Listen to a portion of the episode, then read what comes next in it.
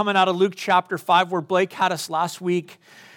Uh, yeah, it had begun with the Pharisees, and they had started their attack with Jesus by beginning to criticize his disciples. It, it started with uh, an attack on a conversation around fasting, and they said, Hey, what's with your disciples, Jesus? Like, we see the disciples of John the Baptist and what he taught, and we know what we practice.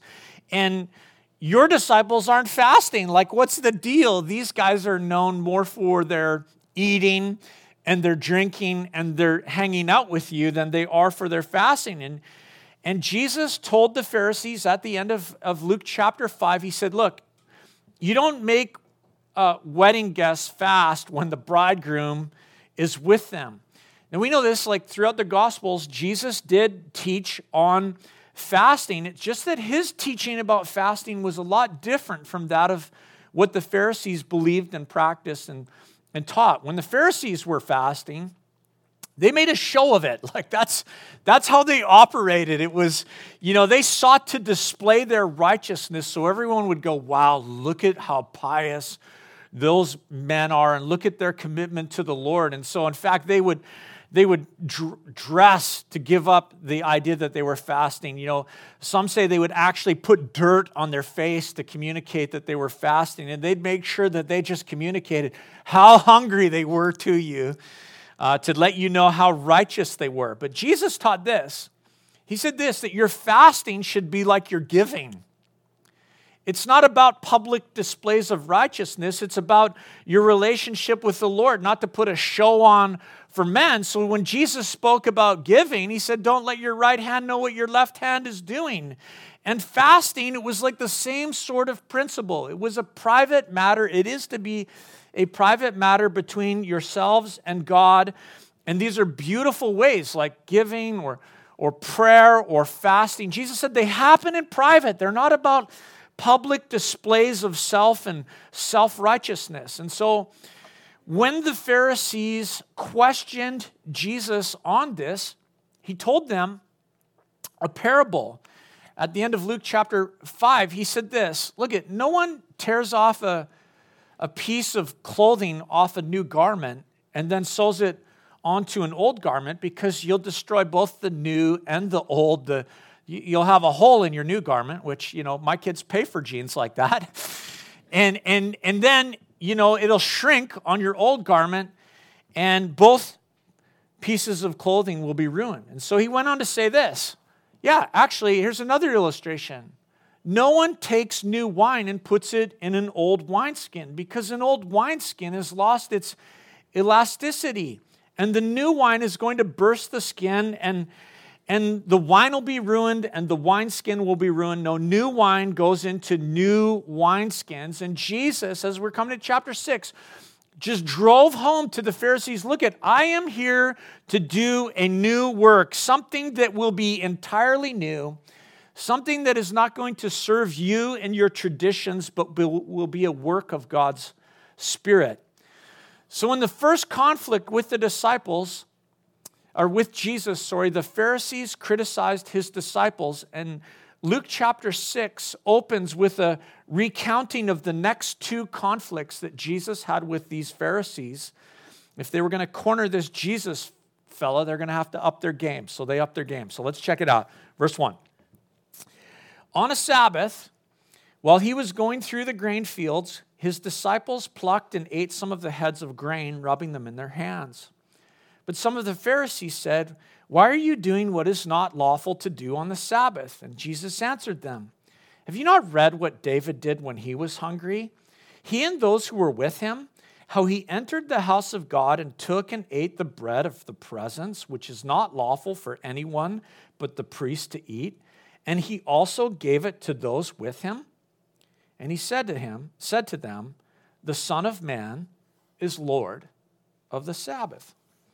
So this happened on the Sabbath. We, we read this. The disciples are walking through a, through a field, and while they were walking, they, they plucked some heads of grain. They took those heads of grain, rubbed them in their hands to separate the grain from the chaff, and then they had, you know, a nice little chewy snack while they're going through the field. And, and essentially, they were threshing grain by separating the, the grain from the chaff. And it was an entirely legal thing for them to do by Jewish law when they're walking through a field. In fact, I remember one of our trips to Israel, we were in the north and we were admiring the fruit trees, and it's just amazing when you go there.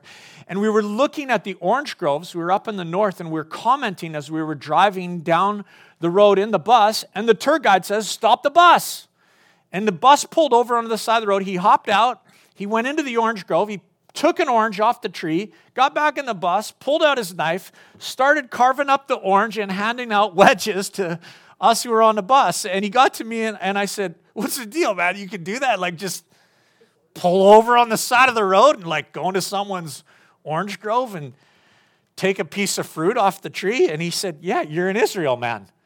This is entirely legal. It's like nothing wrong with this. You can't, you can't go into the orange grove with a bucket and fill the bucket, but you know, if you're traveling on the road and you're going to take one thing like that, it's totally legal. This is exactly what the disciples were doing. It was allowed within the law, nothing wrong whatsoever. The problem for the Pharisees was this it was the Sabbath. And by threshing grain, they saw this as working on the day that the Lord had ordained for rest. See, a common belief among the Pharisees was this that the Messiah, they didn't realize they're dealing with him already, Jesus, the Messiah would never come until Israel perfectly kept the Sabbath. Their own time of exile as a nation, their, their years of captivity in Babylon was connected to their abuse of Sabbath law. So, so the length to which they went to ensure that the Sabbath was kept was, I would call, ridiculous.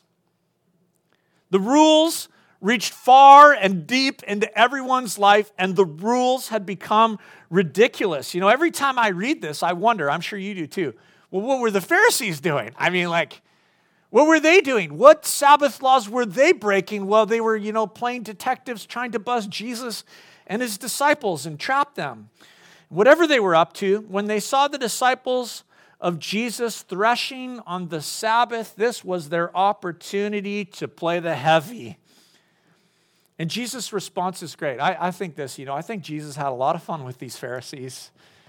You know, in these conflicts, I bet there was a lot of times a smirk on his face because he knew he was getting the better of them. He wasn't angry, he was, you know, having some fun exposing their hypocrisy. So basically, he responds to them by saying this You know, I think the problem is you don't know the Word of God very well. You don't know the scriptures. Now, to throw that back in the face of a Pharisee, I got to tell you, says the Pharisees knew the Word of God, they knew it. In fact, they say this about the Pharisees that the Pharisees studied the Word so much that one of the things they knew was like how many times every letter was in the scripture. And if it was a specific letter, they knew exactly where the middle one was in all of Scripture. You know, they knew, turn right here and you'll get the exact middle. I mean, these guys knew the Word of God. The problem was right here, right? This is all it was. It was full of head knowledge. Their heads were full of the Scriptures, but they had reduced God's Word down to rituals, down to uh, rules down to religion, and it was missing the relational, heart, transformational power in their lives. They had outward conformity without inner transformation. That's the thing about the Pharisees. We know this, right?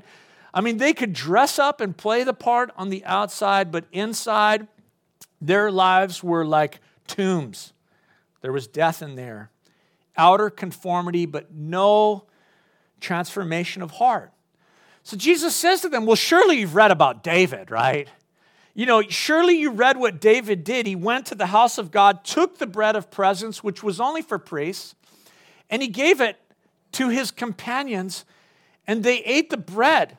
The bread of presence is also called, we call it the showbread, right? The, this was the bread that the priest would every day in the temple present to the Lord. It was a reminder of his presence. It was a reminder of his provision during the wilderness wanderings. The, the bread was daily presented in the temple, uh, demonstrating God's and reminding God's people of his faithful provision and presence. And Jesus says, Haven't you read what David did? You know, he was fighting for the people of God, and he and his men could not do so on empty stomachs. They ran out of food, and so they didn't hesitate to go to the house of God for something to eat. So, what's Jesus implying? Well, he's saying this You Pharisees, you can't argue with what David did because he was your greatest king. He was the standard by which all other kings are measured. And he did this and he did it for his men. And I think Jesus was implying this I am the son of David. The son promised to David, who would be seated on the throne of Israel forever. Jesus was implying that he had every right to decide what to do with consecrated bread, so to speak. And Jesus refers to himself here amazingly by two titles the Son of Man and the Lord of the Sabbath. Son of Man has two meanings. Uh, it's simply a, uh, a reference, firstly, to human beings. To say someone is a son of man just means this if your father was a man, that would make you a son of man, you know, by default, or a daughter of man. Jesus called himself Son of Man, but there is a reference in the book of Daniel where the title Son of Man means something entirely different because Daniel prophesied that the time would come when the Son of Man would come on the clouds of heaven and he would establish the kingdom of God. And Jesus applied this to himself. We, we know this that later in the gospel accounts, when his authority was challenged, he said this You will see the Son of Man coming on the clouds. And he said so, speaking, referring to himself. This is a, a, a, reference from Daniel and that Jesus gives in regards to his second coming, because we know this that Jesus' first coming wasn't on the clouds. He came and born, was born in a manger in Bethlehem. And when we read in, in the book of Acts, when Jesus was ascending into heaven after his resurrection, the disciples stood there staring into the sky, and two angels appeared to them he ascended into the clouds, the scripture says.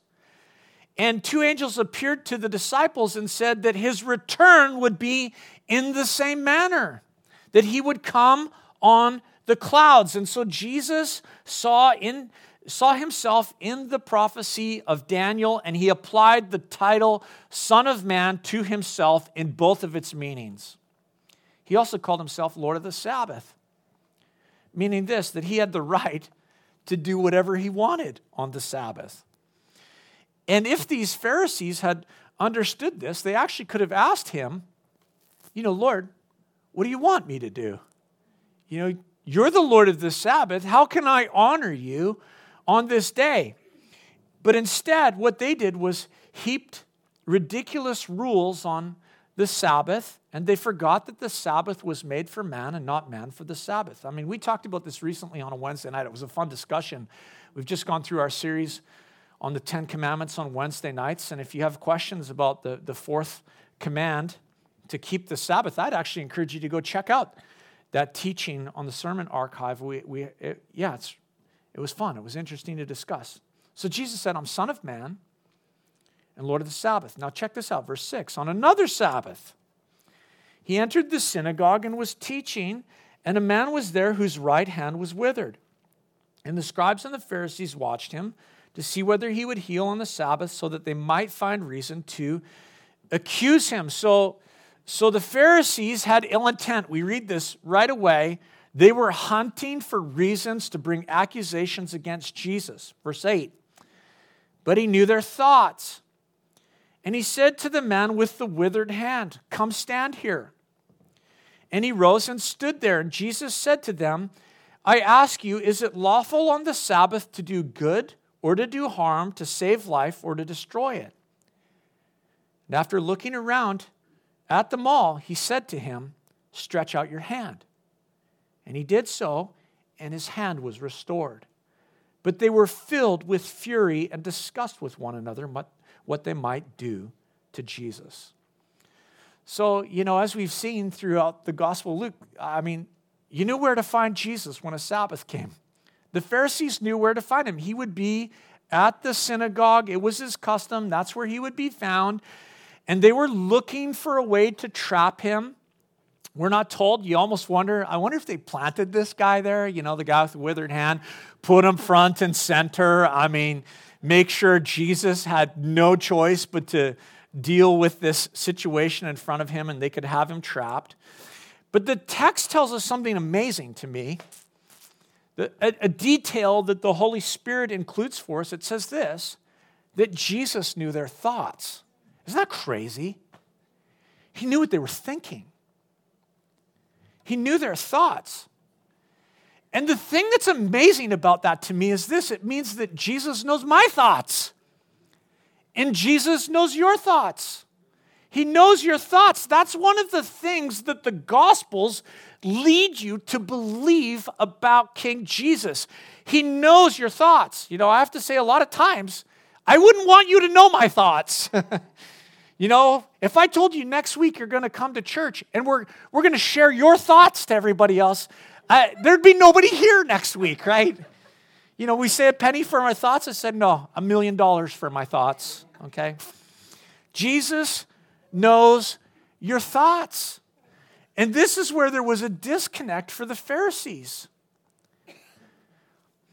And it allowed them to lead to live this life that, that they could separate what was going on on the inside from what was happening on the outside of their lives, to separate the inner and the outer, as Jesus said in other places about them. Your life is like a whitewashed tomb, but really you're full of death. You can whitewash the out, you can whitewash, but you know, he pointed, he said, make a big scene out of your tithing, pray long out loud public prayers, fast, look haggard, dress the part as if you're starving to death because of your piety. But inside, it doesn't matter because your heart is like a tomb. Jesus knows your thoughts. And he taught that his righteousness, that the righteousness of God in his kingdom has to be applied to the inside of your life. The heart needs to be cleansed, the heart needs to be purified. The thoughts are to be taken captive and surrendered to Christ. Jesus said, You can't have lust in your heart and say you're not an adulterer. You can't have anger in your heart towards your brother and not disconnect that from the spirit of murder. These things form on the inside of your life, in your heart, and in your mind before they ever manifest on the outside. And Jesus did not con- come to conform us to an outside standard of religion. He came to transform our hearts and lives so that we would be righteous on the inside. Thank Him for that. To change our hearts to transform our thinking. I thought about that. I mean, to change the thinking of this man and to change this heart, it takes the power of the gospel, doesn't it? It takes the power of God. It takes the cleansing power of the blood of Jesus Christ to wash a man or woman's clean from their sin. And so we can't forget as we read the Gospels that Jesus knows what we think. He knows what's in our hearts. And His righteousness has to be applied to our minds. His righteousness has to be applied to our hearts. His righteousness has to be applied to the, the thoughts of our, of our heart, to the thinking of our minds. So, so Jesus confronts them and he has the man with the withered hand stand up before them in the synagogue and he asks a question. I ask you, is it lawful on the Sabbath to do good or to do harm, to save a life or destroy it? Just silence comes over. I love how it just says, you know, he, he looked around, kind of gives us that sense that he waited. I wonder how long that pause was. And then he told the man, Stretch out your hand. A man couldn't stretch out his hand. He couldn't. His hand was withered. Text is clear to tell us that it's his right hand. I mean, the bulk of us are right handed, not many left handers. I imagine it was his dominant hand. Stretch out your hand. And in the words of Jesus, in the Word of God, was the enabling to do it, was the power to do it. The truth is seen throughout the Word of God, that it's in God's Word is the power to do the impossible for the one who will be obedient to the Word. His Word is His enabling. Just like Peter, you know, we saw this last week, out fishing all night with him and his buddies. They come back, they've got nothing. And Jesus says, Take your boat, put it out into the deep, and let down the nets. Peter's like, We fished all night. But at your word. But at your word, we will put out to the deep and cast our net. And they caught so many fish that their nets were breaking and they had to call for backup. And at his word, the man with the withered hand stretched it out and he was healed. I read this and I, I think this, a key point, I'm going to give it to you, it's on the screen. A key point of this whole lesson is this, is that it's like religious observance comes second to, to human need. And Jesus said, what's, what's lawful to do good on the Sabbath? Yeah. Reach out and help people, serve one another, and the text tells us that the Pharisees were filled with fury and they discussed with one another what they might do to Jesus. I just, wow, look at these guys. Verse 12, it says this In these days, he went out to the mountain to pray, and all night he continued in prayer to God. All night prayer meeting. Wow, eh? isn't that amazing? I think about, you know, why Jesus would take a whole night to spend in prayer. It's like, there's lots of reasons. I mean, first of all, just to connect with his Father in heaven and hear his voice, but opposition was also beginning to, to grow for him. He needed the Father's strength, he needed the Father's guidance. And as we're about to read, he was about to choose 12 choose 12 to be apostles. He had, Jesus had many, many disciples, the text tells us. A disciple is a, is a follower is a learner. But out of his disciples, those who followed him, he chose 12 to be apostles. An apostle is someone specially chosen to be a messenger, and they are sent with a special message for others to hear. And Jesus chose 12 apostles, just like Israel had 12 tribes. And the significance is this that Jesus is laying the foundation for something new something that he is going to build his church. And he chose 12 apostles, 12 men. One of the 12 would betray him. And so he needed time in the Father's presence for this selection. Let's read what happens here. Verse 13.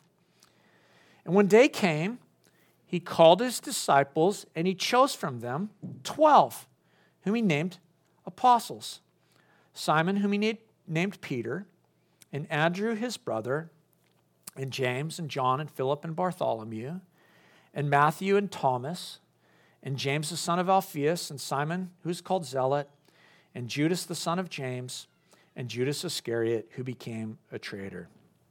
These men were called uh, for three things. This is going to come up on your screen. This is from Mark chapter 3. They were, they were called to be with Jesus, they were called to learn from him, and they were called to go out and represent him. Of these 12 men, 11 of them were from Galilee. Only Judas Iscariot was from Judea. There were four sets of brothers among them. It's just interesting. These were all young men, which is kind of cool because you think about it, you know, if you're young and in this room, I got to tell you, like being a young person is the time to say, hey, I'm going to choose to serve the Lord. And these men, in their youth, pursued the kingdom of God their variety is like unbelievable. Like you look at this group of 12 and you're like, really? This is who the Lord brings together to be the foundation of his church and to be his sent ones, apostles. They're like in all over the place in terms of where they're at spiritually and what's going on in their personal lives. I always think the best example is that of Simon the zealot and Matthew the tax collector. Like, if you're going to take two guys and sit them down at a table together, these two couldn't be in, in further extremes from one another. Matthew had sold himself out to Rome, made his living on the backs of his brothers and sisters in Israel working as a tax collector. Simon, on the other hand, was a zealot, which is a, a religious and political fanatic who was uncompromising in his love for Israel and his hate for Rome. Like, it's like if you take the 12, between these two men, you cannot find further extremes, but it's amazing they were united in Christ. Don't you love that? How when we come together in Christ, the, those walls of division break down amongst us. Judas Iscariot was likely the most, most cultured, likely the most educated, and he would be the betrayer. There were at least four fishermen in the bunch. Uh, no one seems to be too outstanding in their character. They were young men, they, they all have lovable features about them, but they're definitely flawed, normal people. I mean, that's what we read in the gospel, and I love this. They were ordinary men, but chosen men. And I love this because it tells us, the Word of God is telling us that, that God likes to work with ordinary people. Aren't you glad for that? Ordinary people. He doesn't pick Picassos, He makes Picassos. Perfect people are not found among his followers. And clearly, God loves a variety of skills and a variety of personalities and a variety of gifts, and he brings us together in his son Jesus. Now, verse 17, it says this And he came down with them and stood on a level place with a great crowd of his disciples and a great multitude of people from all Judea and Jerusalem and the seacoast of Tyre and Sidon who came to hear him and to be healed of their diseases. And those who were troubled with unclean spirits were cured, and all the crowd sought to touch him, for power came out from him, and he healed them all. Wow, this is amazing, isn't it?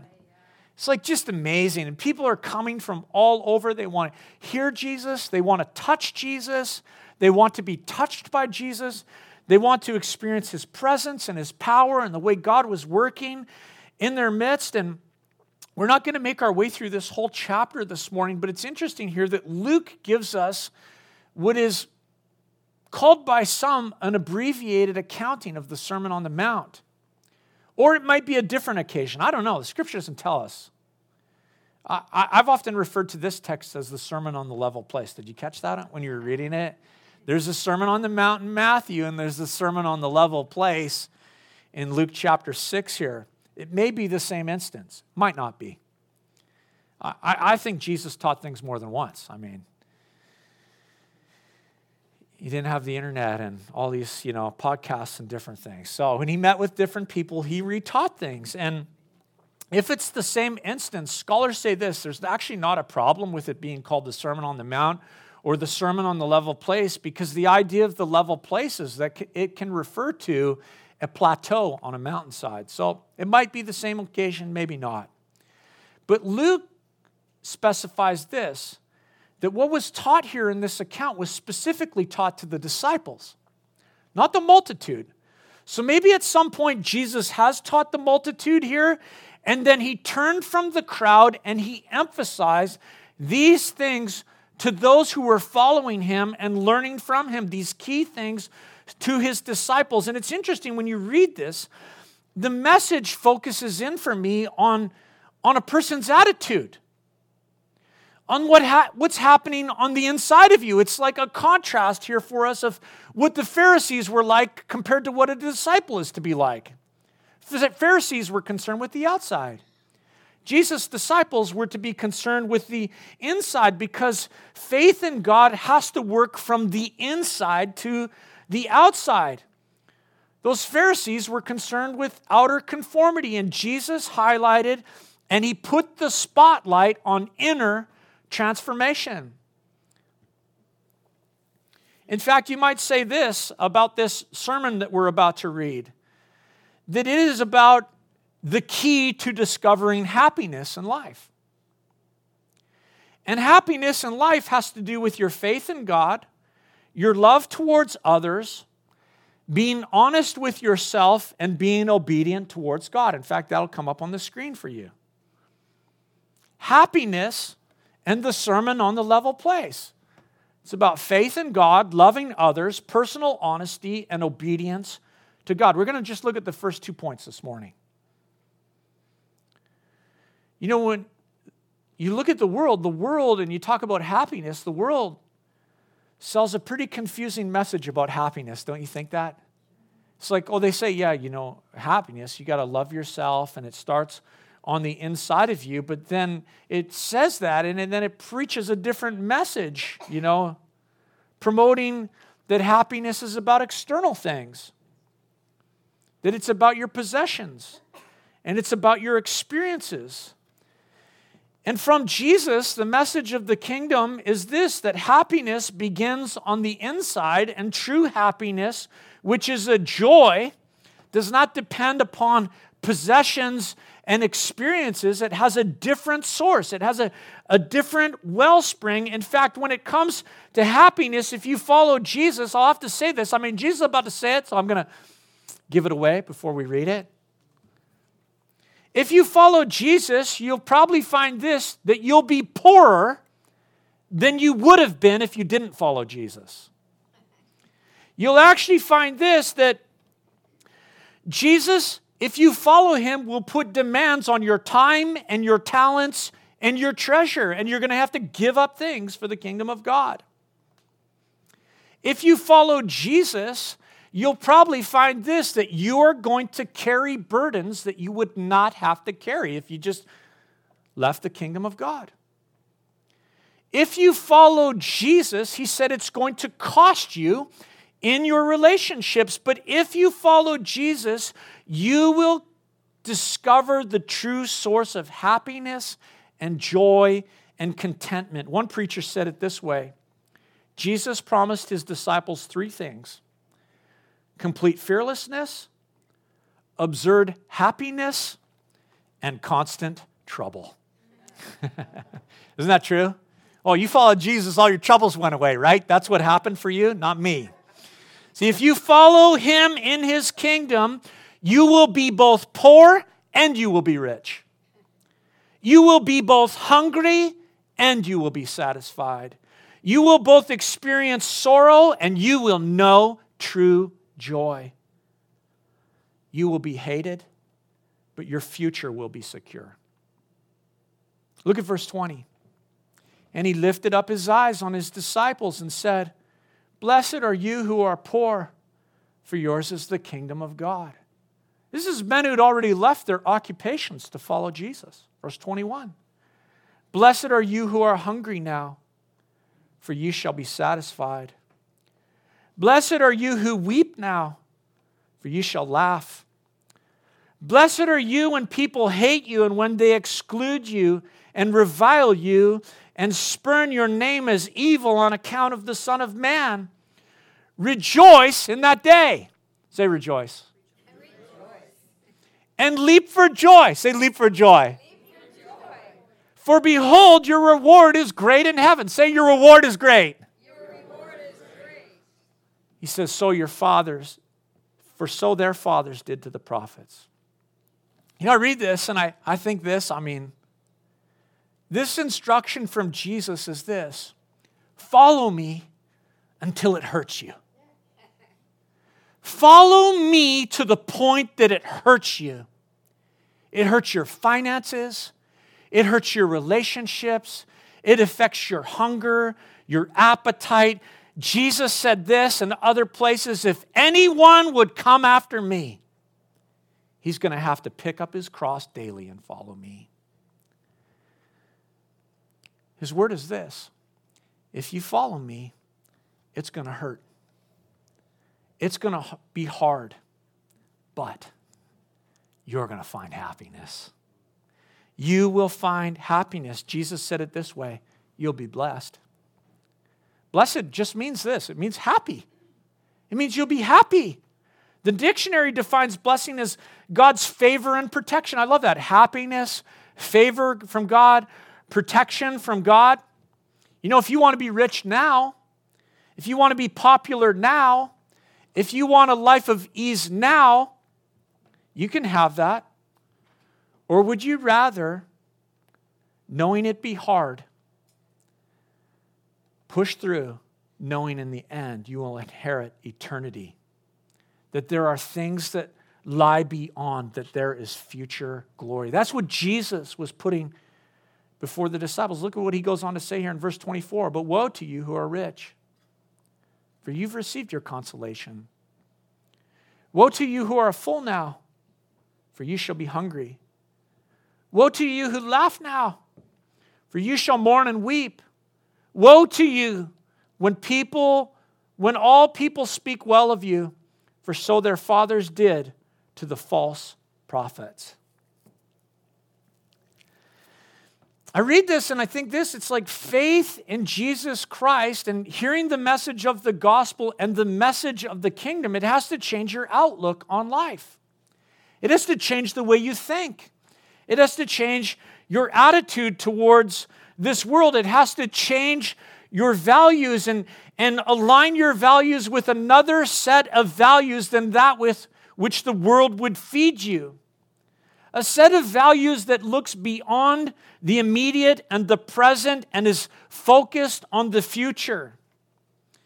And when you do that, it's amazing what Jesus Christ does for you as he brings his joy and happiness into your life. The, the fear of death leaves, anxiety about the future becomes not necessary because the future is secure. Happiness and joy, yes, and constant trouble, yes.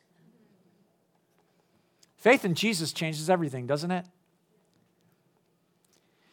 And Jesus goes on to say, it'll impact how you get along with other people. Look at this, verse 27. But I say to you who hear, love your enemies, do good to those who hate you, bless those who curse you, pray for those who abuse you. To the one who strikes you on the cheek, offer the other also, and from the one who takes your cloak, do not withhold your tunic either. Give to everyone who begs from you. And from the one who takes away your goods, do not demand them back. And as you wish that others would do to you, do so to them. Verse 32 If you love those who love you, what benefit is that to you? For even sinners love those who love them. And if you do good to those who do good to you, what benefit is that to you? For even sinners do the same. And if you lend to those from whom you expect to receive, what credit is that to you? Even sinners lend to sinners to get back the same amount. But love your enemies and do good and lend, expecting nothing in return, and your reward will be great and you will be sons of the Most High, for he is kind to the ungrateful and the evil. Be merciful, even as your Father is merciful. Man, I read that, I go, wow. God help me. I'm a sinner. It's amazing. You know, Jesus doesn't talk about getting along with people whom you find it easy to do that with he talks about our enemies. I have to say that apart from the work of God's Spirit, this is an absolutely impossible standard, isn't it? It's like every single one of us falls short of this. I mean, any of us can get along with people we like. I mean, that's easy. We like them. Anyone can get along with people who are nice, but those who hate you, those whom you count as enemies, those who mistreat you, those who, as Jesus said, hit you and steal from you, beg from you. And his point is this that your concern for them, your concern for your enemy will determine whether you have figured out relationships in the kingdom of God or not. Because anyone can love those who love them back. But can we love when it's not reciprocated? So many of the great heroes of the faith did, right? You know, missionaries and great pioneers and different ones that went out and even went so far as to lay down their lives for the kingdom of God. They loved. And certainly that is what Jesus did for us. While we were yet sinners, Christ died for us. The righteous for the unrighteous, to bring you to God. God so loved the world that he sent his one and only Son, not to condemn the world, but so that the world might be saved through him. See, what Jesus is teaching is that you will find true happiness when you place your faith in him, and you will find true happiness when you love your enemy. I'll say it like this this morning Happiness is found, happiness is found when you follow Jesus till it hurts. You know, I read this sermon, this portion of it, we'll, we'll pick up the rest of it next week. And what this message on a, the sermon on a level place, I, w- I would say this it's, it's not a formula for salvation, that's for certain. This standard is impossible. Trying to live to this standard uh, to please God would leave you totally exasperated and discouraged and disheartened. This message is meant to point us to Christ to point us to Jesus because our salvation is found in Him alone, not in our doing of this message that He taught. Our salvation is found in Him alone, but then when we have found salvation, this message directs us with regards to how we are to live in His kingdom. And the message is this do it till it hurts. Do it till it hurts, and you will discover true joy. And that is my application for you this morning, the Spirit of God's application. I got one follow Jesus till it hurts. Let's pray this morning. Would you guys stand with me? I'm going to invite the worship team to come.